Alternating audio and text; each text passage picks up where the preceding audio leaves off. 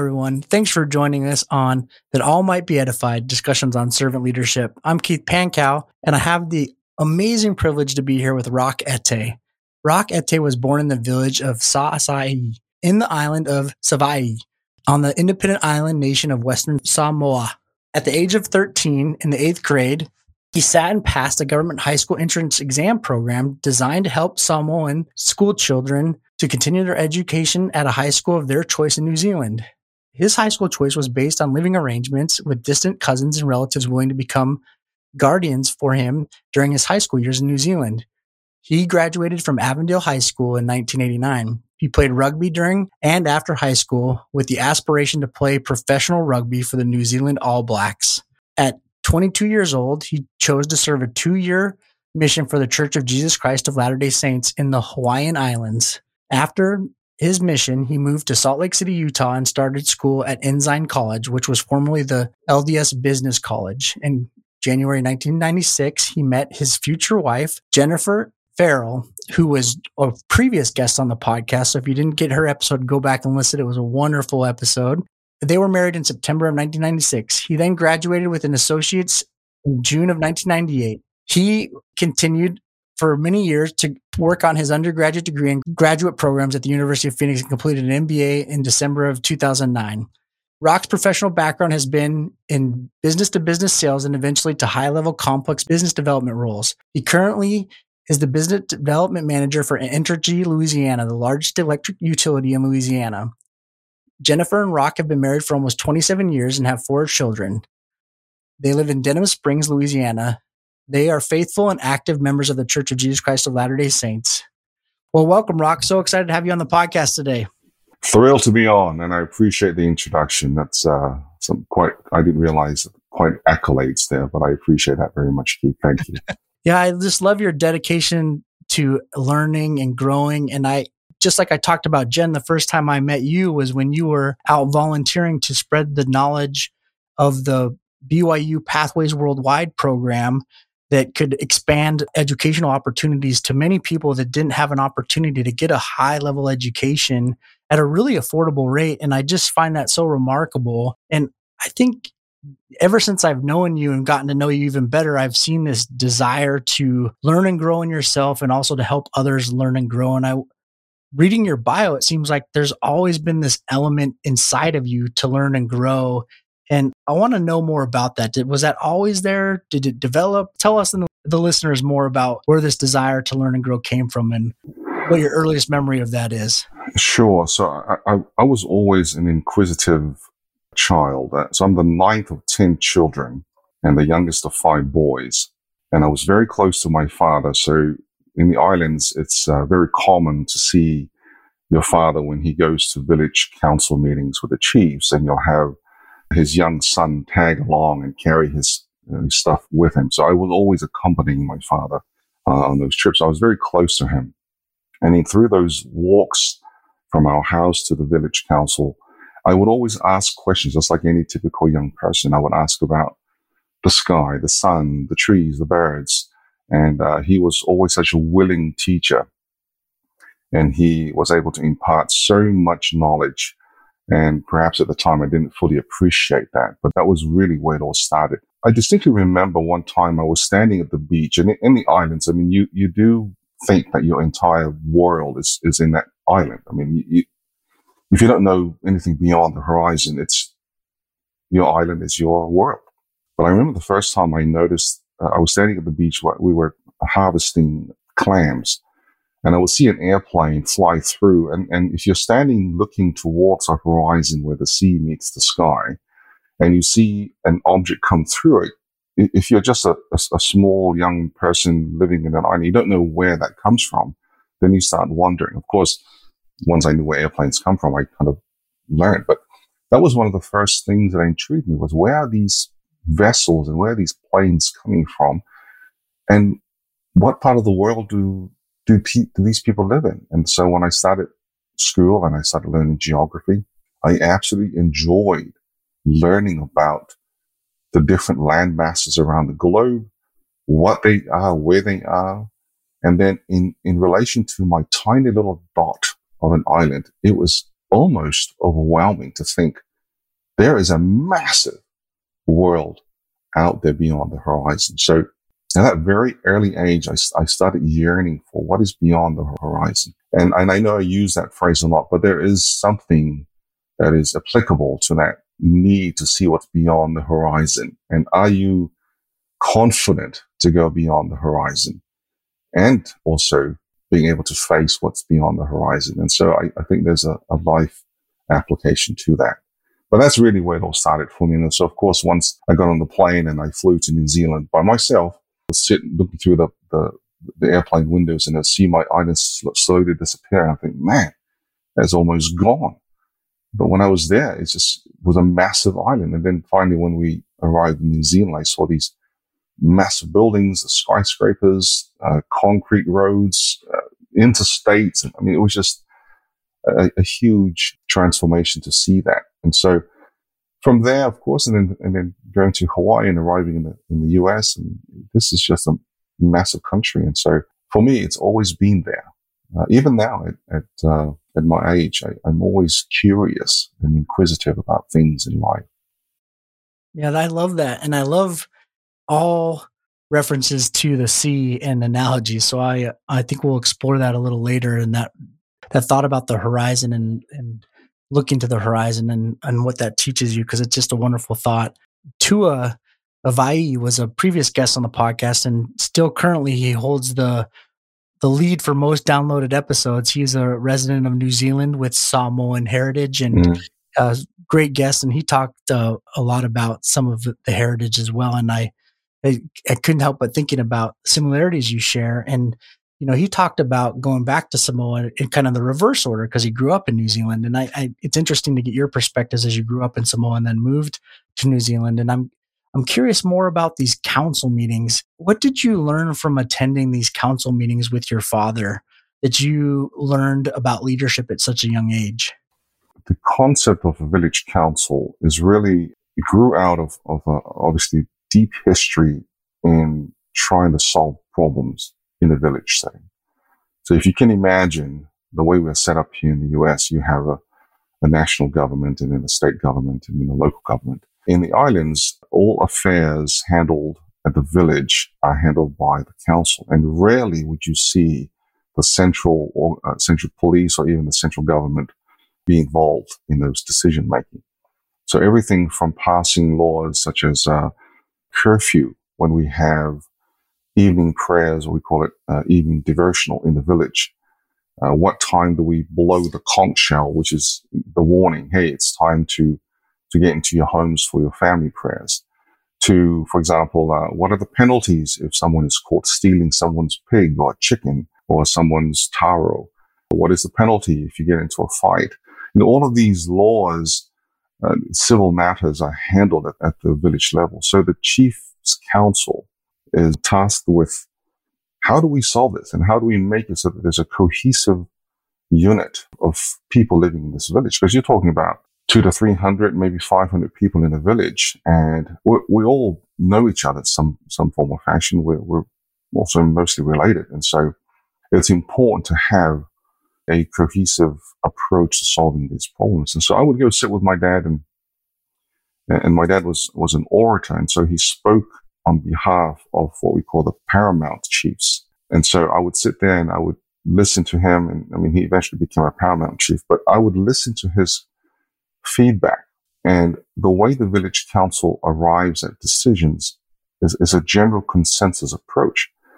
And so if you think about that, not a decision is not made until everyone agrees to the solution. And so these meetings can take hours and sometimes days and perhaps even weeks to arrive at a solution, depending on the complexity of the problem. And so in those meetings, I learned the idea of humility, the principle of listening carefully and understanding and trying to discern what is, what is the meaning behind someone's words. And most of the chiefs obviously know each other. So they're looking for a perhaps a misalignment between the words and the actions of a person. I really thought my father was uh, a huge uh, giant uh, of a man in terms of his oratorial skills. I, I once used this word. He, so he has a perspicacious kind of a personality. He just was able to discern so quickly the, uh, the intentions of a person. And so I enjoyed and loved that about him. I adored him so much because he wasn't a, a physically strong person.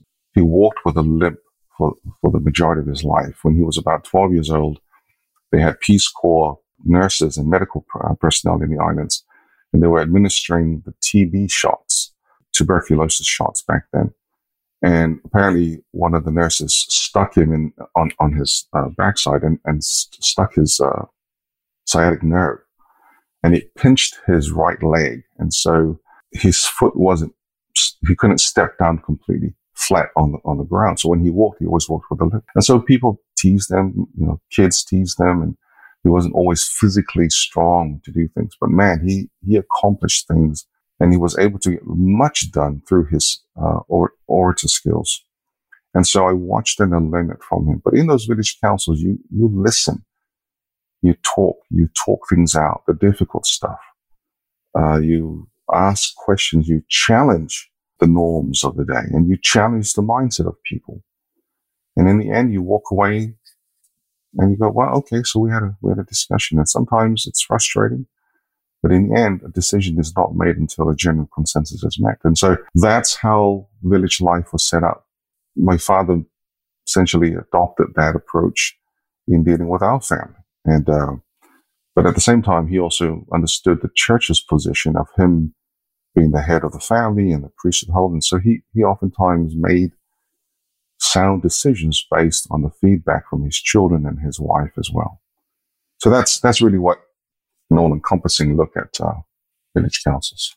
That, that's interesting. And I think, you know, this council approach, you know, it's taught a lot in, in the church setting that many listeners might not be the Church of Jesus Christ of Latter day Saints church setting that many listeners who aren't members of that faith might not be familiar with. It's different than a meeting. It's this whole idea of coming to a, an approach of getting all the input of all the members of that council and coming up with a consensus, considering that every member of that council has an important voice. And I think there's some great pros to that. What were some of the things that you can pull out of that as good tools that you've learned to apply in your life to get the input from the people around you? So clearly, the one element that the church's setting brings in these council meetings is the spirit. All right. So relying on the Holy Ghost, relying on the spirit to lead and direct your thoughts and your conversations. Uh, that's not always the case in a in a civil setting like a village council because you're you're bringing up people's wisdoms or, or thoughts and biases in those discussions. Rather, in a in a church setting with a council, you're you're having these discussions. You are challenging each other's mindsets and perceptions and and thoughts, but in the end, you're also trying to rely on that feeling, that conduit of clarity, perhaps that comes from the spirit. And in the end, what you agreed on as a, as a council may, may not necessarily be what the spirit might be. And so you have to constantly rely and, and feel, I guess, trying to grasp at that tangible essence, that emotion of, now that feels right. And then therefore you act upon it because that, that's the confirmation of the spirit. So bringing my background in, in, in that general consensus approach and then putting it in that in a church setting with a council, yeah, that there's a need for everyone to agree. But that agreement is always predicated upon what does the Spirit dictate, which essentially is what does the Lord dictate. And so taking the, the, the position of this is not our work. We are instruments in his hands to work. We must and ought to be always listening and following the counsel of the Spirit. So I, I think in a, in, a, in a church setting, that is one of the council members, if you really think of it that way, is the spirit, right? Um, uh, uh, perhaps the most significant member of the ward council, the bishopric council, is the spirit. So how do you then take that to a temporal setting and still apply those those same philosophies in an environment where you want to have that best decision made, where people might be resistant to some spiritual input or or you have different spiritual, you know, guidance or or backgrounds, which I think that a lot of spiritual philosophies, whether it be Buddhism, Hinduism, uh, Islam, they have similar kind of faith traditions. How do you then bring people together where they can bring their practices to do something similar? Because I think there's value in bringing people together. I did some research on building community in a multicultural environment, and some of the the biggest outliers were that we're so in the United States culture we're so f- afraid to talk about religion that we end up silencing religion as a culture completely. And so I think what you're talking about, we can, if we learn to talk about it more, we could even invite those discussions to make better decisions in our organizations. And what are your thoughts on that? We can approach temporal matters and even in a business setting and apply religious principles without necessarily identifying them as religious principles because they are spiritual elements. The, your makeup uh, well, I'll speak for myself. My makeup as a, as a person is a culmination of temporal and spiritual experiences. And so I can talk and I can apply spiritual and religious principles in a business setting and without necessarily identifying what they are because I go into a meeting with this understanding that we all want to accomplish something, whatever that task is. So what is the purpose of the meeting? What do we want to try and accomplish? And what strategies and tactical activities are we going to execute to accomplish that purpose? Well, if we're all on the same page to doing that, we can bring, I can bring up my own religious and spiritual practices, I guess you call it that, to try and, uh, and, and engender a, a setting of openness. So, for example, if you think about servant leadership, one has to be willing to be vulnerable, to be challenged with your perceptions. And so when you think about diversity of thought, you are also opening up the possibility of being challenged and, and perhaps challenged in not, not, not a very comfortable way. It's rather uncomfortable when you're thinking, man, you know, I really feel that this is the way it should be and then someone challenges you and then the other three people in the room agree with them and you go, Oh man, but I thought I had the best idea. And so being able to, to remove that sense of ego and say, well, I'm the manager. I should, no, this, this idea of bringing to the table, does everybody have a seat at the table and have them feel empowered to share their thoughts, their, their ideas, their perceptions about how to accomplish something that is in a sense a religious slash spiritual principle. And so I'm, I'm very cognizant of, of the spirit. I, I do my best. Let me rephrase that to be cognizant of the spirit and its, and his influence in my life in a business setting, on a conference or whatever the case might be. And when someone says something that resonates with the way I'm thinking and the way the rest of the team is thinking, then you identify that and say, Hey, you know what? Let's go with that. And everybody goes, yep, that's a perfect uh, way to approach that. Then you, you feel, at least for me, you feel that connection to the warmth and the confirming em- embracing, I guess, of, of the spirit. Now, at that point, I don't have to necessarily identify that in front of my, my colleagues, but I know that. And if they are also um, in that discerning mindset, they, they can, they can say, Oh, that was a great, because at the end, they go, Oh, that was a great meeting. We accomplished much. And so that's the way I look at it is we, today's world, don't have to shy away from uh, whatever our, our religious philosophies might be and diversity of thought, just as long as we can do it in a respectful manner. And, and like I said, always being humble enough to accept other people's viewpoints and really being unafraid to be vulnerable. And I'm not talking about sitting in the meeting and, you know, you tear up and you cry, but no, be, being able to sit back and say, okay, yeah, I, my feelings got challenged a little bit on that one, but you know what? You're right. That's what your suggestion makes better sense. Let's, let's go with that.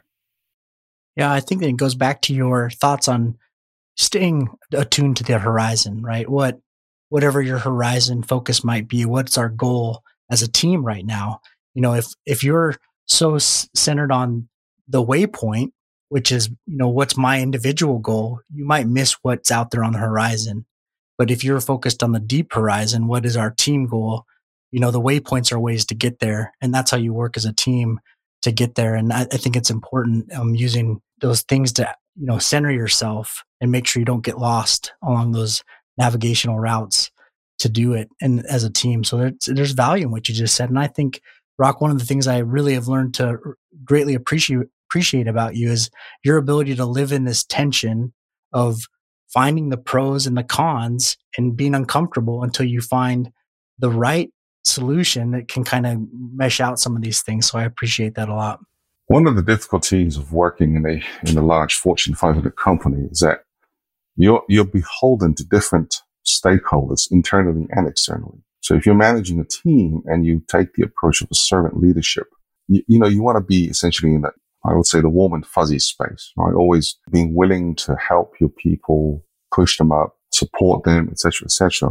You know, I, I use the the scriptural reference uh, in the book of Mosiah to mourn with those that mourn, comfort those who stand in need of comfort. Now, you can take that in a very literal way, but there's also a, a, a more you know, symbolic approach to, to life in that. But it can be challenging in a Fortune 500 or even any large corporation where you're also trying to meet very real objectives. If you are in a revenue generating division of the company, your goal is to generate revenue and profit. One could make the mistake of trying to separate the two the profit and the people, but that doesn't have to be, in my opinion. When you help people and support them and recognize that behind each person, behind each woman that walks in with makeup and the hair's all perfect and done, but behind the guy that comes in all bubbly and happy is a person that have insecurities, is a, is an individual who woke up perhaps not in the best mood, perhaps someone struggling with their marriages, perhaps someone struggling with self-confidence. Behind each person is a human being with very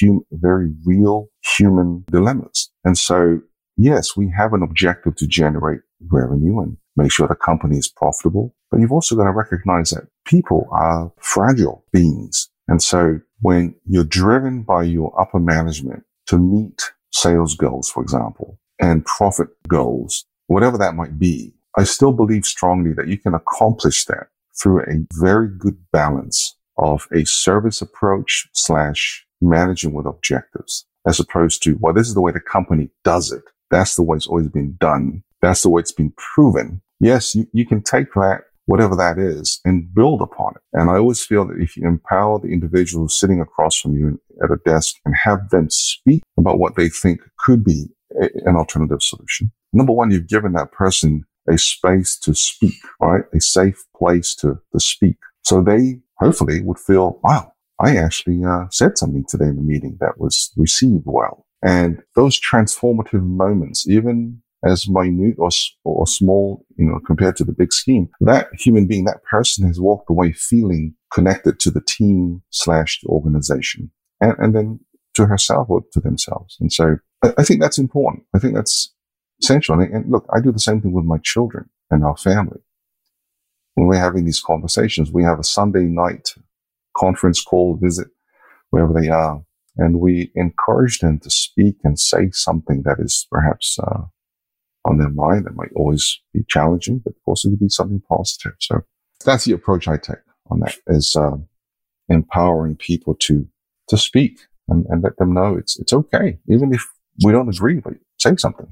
Yeah, I really like that approach. And one of the common feedbacks I've gotten since I started this podcast has been about, you know, one of the the concerns that some of the listeners have had is that with the servant leadership approach, their fear is that they think they have to be, you know, nice or serve everyone or that they have to get into this place or this mindset where they just have to take care of and maybe overdo it. I think they misunderstand the concept quite a bit is what my, my takeaway is some with some of this feedback is. And I think that when you your combination of this idea of service with management by objectives is such a beautiful way to attack this misunderstanding of servant leadership and those that might not be performing at their optimal level and what service leadership can really mean for how we approach people at different levels and what it might mean to take individualistic approaches to people and what it might be to to wait in patience or to encourage by stretching people instead of letting them sit too long in their comfort zone. And I just wanted to ask if you had any insight for or specific examples for people that struggle with this understanding of what that really looks like at that individual level uh, to help with this misunderstanding? Yeah, so definitely the research bears out that one of the main challenges of servant leadership is that is exactly what you're referring to. it, it is that ongoing struggle. Where do you find the uh, the balance between serving your people and leading your people? Right? Is is there even a distinction be- between the two? Let me engage in this way, uh, Keith. Let me ask you a question. You're you're a father, yes? Yes. I'm a father. You're a parent. I'm a parent. Is that an exhausting role? Is is it tiring? Very much. But why is it tiring, do you think? Why is it emotionally and mentally and physically tiring? Because I care a lot and I'm very worried about making the right decision. That is the absolute truth. Servant leadership requires massive capacities of emotional and mental strength because you are dealing with people, people's emotions. You are dealing with the human element, right? You don't see people as instruments, I guess, to accomplish a task. You see them as people that have real issues. And so it is exhausting. And so you, you can take the position of, yeah, I want to love everybody, support them and care for them that you could neglect the objectives of the, of the team and the company. And that is the danger. That is a real danger in servant leadership. And so my approach is never forget what you're doing. What is the, what, why are we even meeting? And it's one of the questions I ask even in church settings. Why are we meeting so much? What is the purpose of the meeting? If it's not driven by a purpose, then you're just ending up talking about a whole bunch of things. And then, so a management by objective example would be in a meeting where you actually have these open conversations. A great leader must always bring to the forefront. Okay. This is what we're talking about. Redirect the thoughts because you can't end up talking about a whole bunch of things. So I think one of the, the critical approaches is when you sit down in one of these meetings, the leader should clearly define the purpose of the meeting.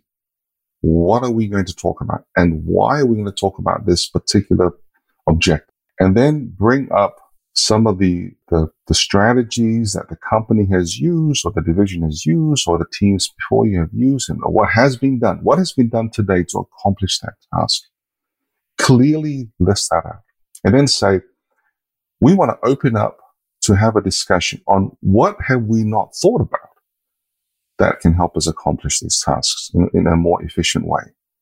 See, that's to me, if I'm in the setting and someone tells me that, and always references the objective. It helps me not only just open up my mind on what I, you know, some alternative approaches, but also keep in mind the reason why we're having, even having this discussion. And the good leaders that I've been around are the ones that always brings you back, brings you back, brings you back, right? Serve and love your people, but always bring them back. Have them focused. Same thing with raising kids, right? Your kids can be so excited about things, but hey, bring them back do the dishes. That's what you're here for. I know you love to chat, chat and visit with me and ask me about the food and, but hey, load the dishwasher, load the dishwasher. so I, I, I believe that that is definitely one of the dangers is you can be num- completely exhausted by just trying to love and support your people that you forget about the, the objective. And, and, I think that's a good balance you can find is, uh, always ensuring that people know exactly what the purpose is of the meeting. I really appreciate that answer. And I think there's also an opportunity with that analogy used with parenting and children. When you know when you know someone doesn't like to do something or they're struggling with something, there's an opportunity to either be a coach or a teacher. Like for instance, my daughter hates loading the dishwasher, hates it. but so I take that opportunity when sometimes when she's loading it, I'll go join her and help her load it and I'll have a conversation with her. And I use it as an opportunity to team up with her to have a conversation with her that I know she probably wasn't feeling like talking or something, but I know she appreciates that help. And so I get a little bit better of a conversation at that moment because it drops her guard down or something like that. But, but, but, you helping her, what does that do for her? What does that mean for her? I guess better question. I, it shows her that I, I'm not just forcing her to do something. I'm teaching her and I'm coming because I care to support her in that. And I think we got to do that for our teams too. Sometimes we just give them a task and we let them flounder. Servant leadership is keeping that accountability as part of it, but then also caring enough to support them when we see that they either really don't like something mm-hmm. or that they don't know how to do something. We have to be invested enough to provide the support mechanisms whether it's us or other people, to recognize when those things exist. And I think that sometimes we just delegate, but not we're not properly enough, and we set people up for failure, or we don't hold them accountable. And that's where, and I've been I've been having this conversation a lot lately. When we don't hold people accountable, I think what we do is we're reading the worst form of what we think is servant leadership because we're actually punishing the rest of our team. Yeah. We're not serving everyone else. Yeah. You know, I, I love using your dishwasher analogy. If you think about that, right, it's, it's not really about loading the dishwasher, is it? No. It's, it's about helping her understand that there is value and joy in doing this particular effort because there's a bigger picture. If you do the dishes, we'll have dishes to eat with, right? And that's, that's the, if you want to call that the objective, but for her, it's also, oh, my dad does this? What? So my dad's words and actions are aligned, right? There's a synergy there between what you're saying what you're doing. And the servant leadership is the same, is the same approach. I mean, yeah, delegate as much as you like, but give them the right tools and, and the resources to accomplish that, but also be willing to do that with them when and if necessary and then hold them accountable to that. I, have always found that the, the, word delegation, I mean, we use that often, whether it be in business or in social settings, but delegate with direction, right? So delegate with direction and give them the tools and the resources to succeed, not delegate and hey, go figure it out. Well, I mean, there are certain people that have the initiative to do that, but in, a, in if you want to accomplish really have someone feel good about themselves is delegate and give them the tools and resources. So that's a huge, huge uh, thing to think about. Absolutely. Yeah, I agree. All right. Well, I, I want to circle back. We, we went down a good a rabbit hole there, but I think it was necessary. I want to circle back to the village council because I know you had some good negatives to talk about that I think are helpful for us to tease out why it's so important to get all the voices, but some pitfalls to be noticeable about. And I know that an easy one for us to quickly imagine as you were talking about it early on was that a decision could take days or even weeks to come up with. And some that could be a huge red flag to a lot of people listening. Obviously, coming to a better decision if we have the time is worth it. But if some of the times we don't have that kind of time to make a decision, so what else? And I, I guess first of all, how how do we overcome taking so long to make a decision? And what else could be things that we could use in a council setting that might be pitfalls to watch out for? And how do we sit in that tension to take the good and the bad together and come up with better results by using everyone's voice that we were in our environments? I love that question. It, it challenges my uh, my foundational approach to life when it comes to making decisions because of, of that upbringing, right? So, so, so think about in a setting in a village. First of all, time time is not necessarily measured in minutes and hours. It's just you know time is time, and so what's the hurry? What's the rush? Okay, so if you take that approach, and that's how you've lived your life, it's okay. So we didn't make a decision today. Well, tomorrow's another day. No, we didn't make a decision. We'll do it. We'll do it. So there's always. I mean, I was raised that way. I'll get to it. Eventually, it's going to get done. In a setting where a decision must not just has but must be made because that decision will help move something forward. And so this is where you start bringing up the idea of the majority, right? And so in a setting where, again, this is just my opinion, of course, where there's not a general consensus met, but the majority has determined that this ought to be the solution or solutions that can benefit the individual and the collective, then the leader therefore at that point should make that decision and bring that team together. Because one of the comments you made earlier, you're not going to please everybody. In fact, it, it's impossible to please everybody.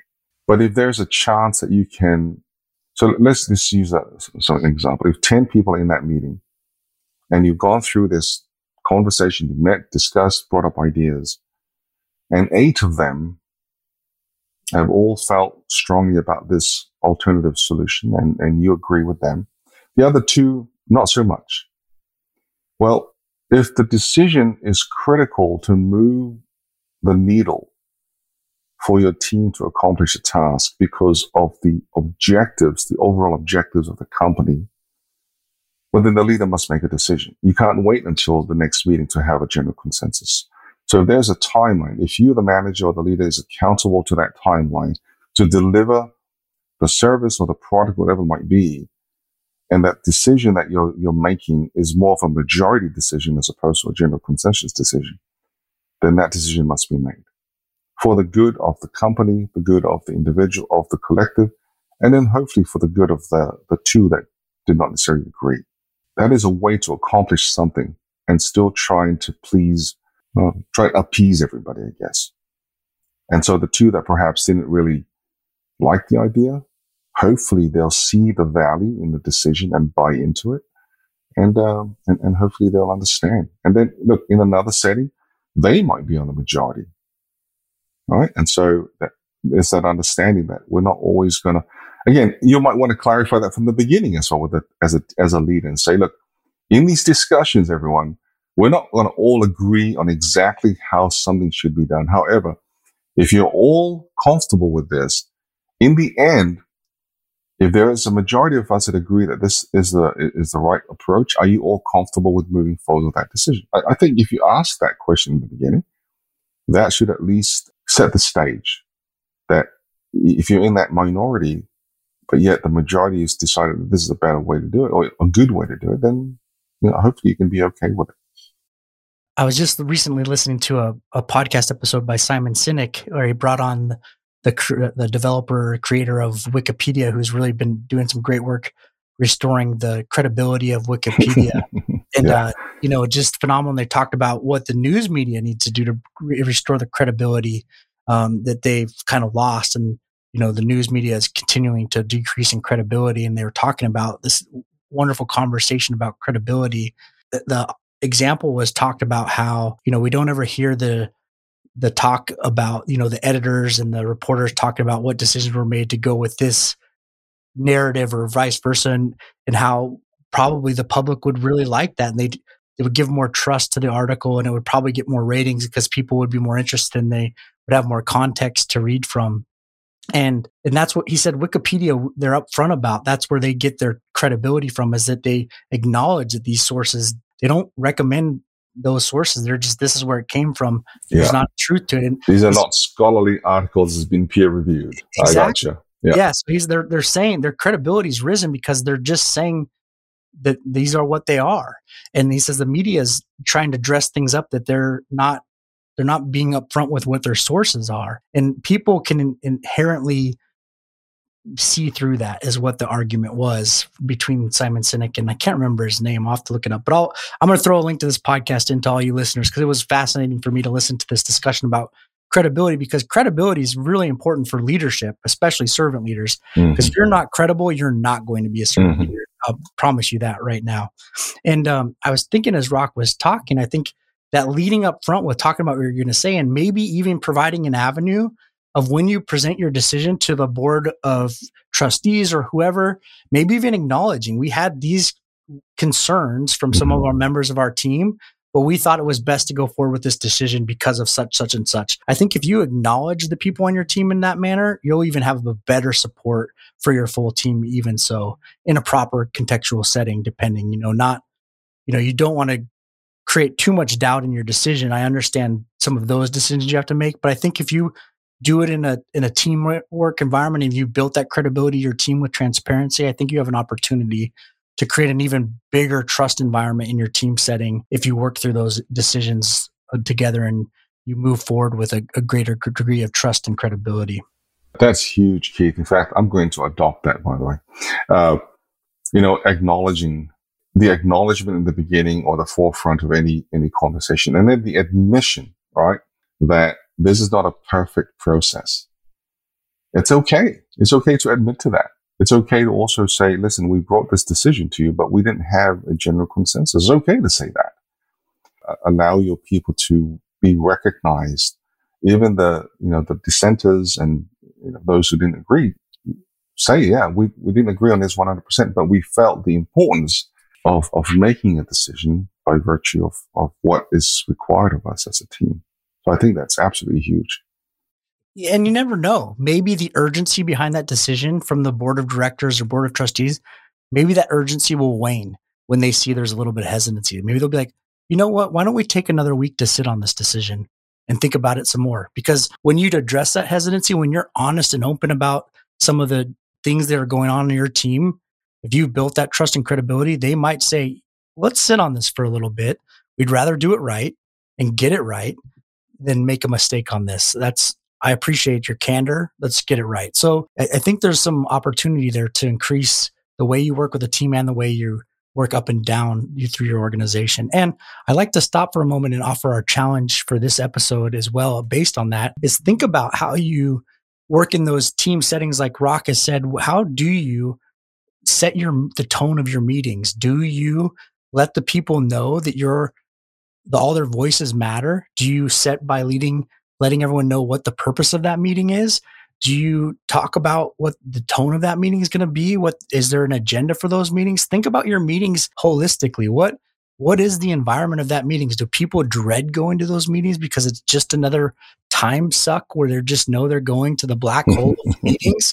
So think about it because that's if you're not aware of what people think of your meetings, you probably should do some investigative work no in doubt. your organization because you need to know if your meetings are productive or not. Because if they're not, people are just coming with their worst ideas. if your meetings are run right, they're coming with curiosity. They're coming with good ideas. They're coming ready to build something great. But if not, they're coming complaining ahead of time, and that doesn't foster great crea- creativity. That is truth right there, Keith. If if your if your team members are going into a meeting already with a sense of dread, that is a tough position to move from and, and trying to build a, an exciting and happy meeting and productive meeting if they're already going, going into it with that sense of dread. So you're absolutely correct. Setting that stage right at the, at the beginning and also set the expectations as well. So I totally agree with that. And, and I really want to tie it back to the village council scenario. All right. So in those meetings, I've heard whoever's bringing up the topic. So they, they, they sit around in these, in this circle in the hut and everybody takes a we, we call it the poles. I mean, the, the, the hut is is the roof is held up with poles, and so it's it's an open setting. There's no obstruction between the speaker and the the person. I mean, there's it's a circle, all right, or, or it's a, it's a kind of a, an oval shaped hut, but there is visually I can see everybody. The chief can see everybody. They can look at their eyes, look at their faces as they speak. And so there's something to be said about that, being completely vulnerable that way, to be open that way. Secondly, everybody gets a chance to speak. Even if they don't have anything to offer, they will say, I'm good. Right. And then thirdly, everybody gets a chance to decide. And so it's, it's not a vote. It's you go around and say, you know, how, how what is your uh, feeling or how you, and so every, everything's driven by that. So there is a sense of, uh, I belong in this conversation. And so I would sit there next to my dad and I would, I would hear my dad, you know, he'll, he'll look around, I'll, I'll see him look around and then he'll kind of nod his head and then he'll say something.